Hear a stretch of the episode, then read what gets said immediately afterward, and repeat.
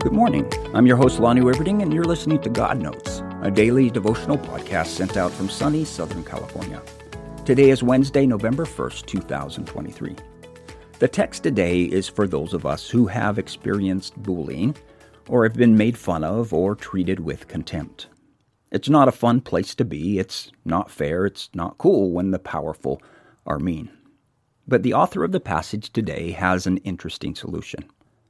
Rather than fight the bullies who are against him, he appeals to one bigger God.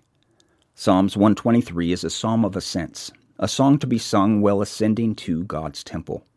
This one admits how powerless the one singing is and just asks for mercy from a loving God. Psalms 123, 1 through 4 says, I lift up my eyes to you, to you who sit enthroned in heaven. As the eyes of a slave look to the hand of their master, as the eyes of a female slave look to the hand of her mistress, so our eyes look to the Lord our God, till he shows us his mercy. Have mercy on us, Lord. Have mercy on us. For we have endured no end of contempt. We have endured no end of ridicule from the arrogant, of contempt from the proud. Sometimes that's all we can do.